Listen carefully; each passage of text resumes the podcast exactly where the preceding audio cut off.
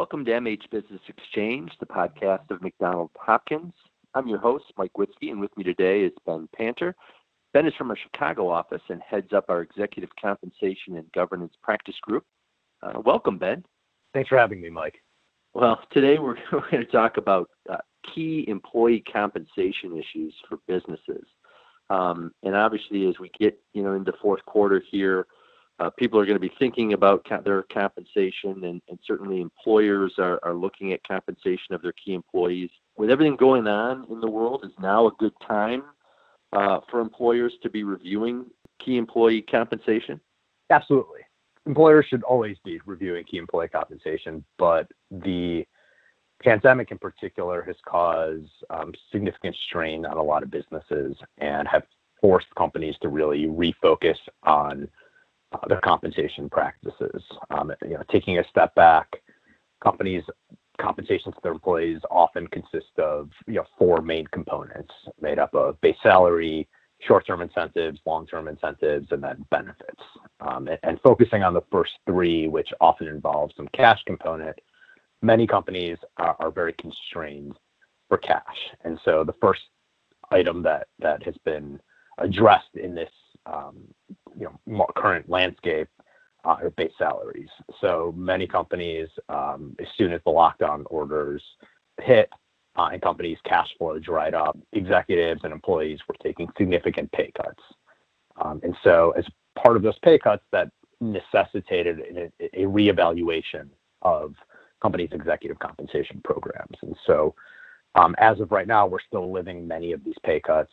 COVID 19 has not been solved. It's not over. Um, you know, the lockdown orders have been lifted, but many companies are still struggling and, are you know quite impacted by the pandemic. And so executives, and employees are, are having to cope with pay cuts, having to cope with a lot of uncertainty. Um, and anytime you have uncertainty in the landscape, it creates an opportunity for employee or creates an issue for employee retention. There are plenty of companies that have weathered the storm, are financially strong, and are, are actively looking to poach key talent. And so right now is a critical time for companies to reassess their compensation programs because not only do they need to continue to retain their employees and motivate their employees to help dig them out of potentially a, a dire situation, but there are competitors looking to, to poach key employees. Um, and if you're not offering competitive pay package, it makes the, the ability for competitors to poach talents greater. So, if, if I'm an employer and I, cash is tight and I'm worried about you know those outsiders coming and poaching my key employees, what alternatives do I have if I can't put it in a paycheck? What are some things that I might be thinking about doing to retain those those employees? Yeah, there, there's two main ways to address that. The easier or shorter term fix is often you know smaller cash payouts uh, based on shorter term periods a lot of employees have cash needs, right? Rent, food, things you do need cash obviously to pay for essentials. And so it is important to have some cash component and having incremental performance periods. The larger point that many companies are reassessing is really the equity component. Equity is essentially a way to compensate employees without using cash and provide them the opportunity to participate in the upside of the company. Equity incentives are extremely common across private equity, venture capital, obviously public companies. There are some issues uh, when you're dealing with closely held companies or family held companies where you don't want to specifically give employees an ownership interest in the company, whether because it's a 100% family owned or you don't want a broad based ownership. Um, but there are obviously ways to, to solve for that. And that component is really what I referred to earlier as the long term component of, of compensation. Um, and so it really is a perfect time to reassess a uh, companies' long-term programs. Uh, many companies have large cash-based long-term programs that they may not be able to pay, and then that sort of cycles back to the retention and motivation issues, where if employees don't think they're getting paid or don't think that they can achieve the targets to receive a payout, whether it's short-term or long-term, you know the equity component is a really nice way to, to solve that by also creating critical alignment between employees and owners. And I would think that you know that that seems like an easy way to to kind of solve that problem. My guess though is there's a lot of dangers if it's not done right. Uh, if you're offering employees a stake, you know, an ownership interest in your company, what are some real pitfalls of that if it's not done correctly? Yeah, the first issue is is something I refer to as liquidity. Um, liquidity is, a concept that basically you need cash to cover cash, and so for example, if you have a stock option, to exercise a stock option, you need cash to pay the exercise price.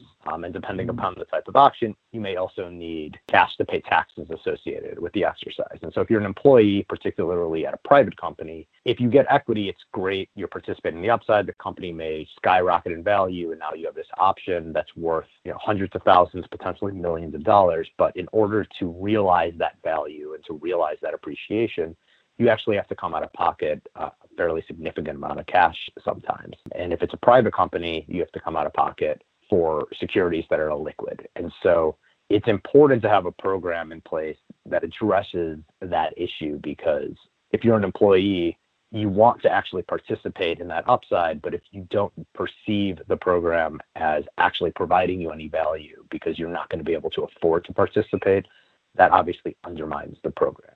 Um, separately, you certainly need to navigate with some of the minority shareholder um, cap table type issues. As you have a broader base ownership in your company, you have a lot more administrative items that you need to take care of, a lot more potential fiduciary items you need to take care of, a lot more governing documents that need to be tightened up because you know the employee employer relationship can often turn sour and if your employee who maybe had a bad experience or bad relationship or bad exit from the company, may be looking to use the equity interest as a way to go after employers. And so there, there are ways to protect against all of these issues, but it's important not to just put in a program. Companies that say, oh, we're just going to pull a stock option program and put it in place, you know, often do not get the result desired results.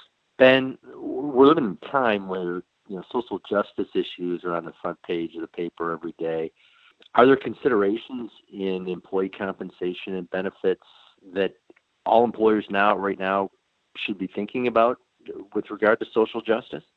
Great question, Mike. Yes, not only are companies having to face with the financial and business issues associated with the global pandemic, but they're now required to face the social justice movement head on. Um, both employees and consumers are looking to companies to make real commitments to change the way that they address um, inequities in the workforce um, and more broadly. The, concept of brand activism is coming to the forefront, and many companies are taking affirmative steps to enhance their brand by using the social justice movement in that vein. The issue is often how you go about doing that. And this is just part of the new employer brand movement, which is companies need to live their values, live their brand.